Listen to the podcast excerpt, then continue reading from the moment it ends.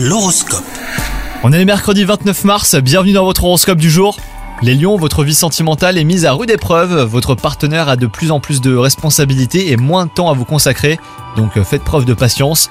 Quant à vous les célibataires, une escapade entre amis est prévue, vous en profiterez pour consolider vos liens d'amitié et l'ambiance y sera superbe. Au travail, une nouvelle viendra modifier radicalement certains aspects de votre activité. Prenez les choses avec philosophie et soyez ouverts au changement. Pour ce qui est de votre santé, l'adage qui dit euh, qui trop embrasse mal étreint et bah, prend tout son sens.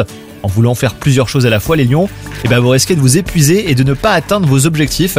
Donc euh, pensez à planifier vos activités dans la mesure du raisonnable. Bonne journée à vous